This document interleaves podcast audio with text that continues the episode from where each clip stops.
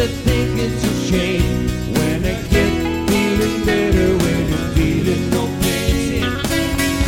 Sometimes I think it's a sin when I feel.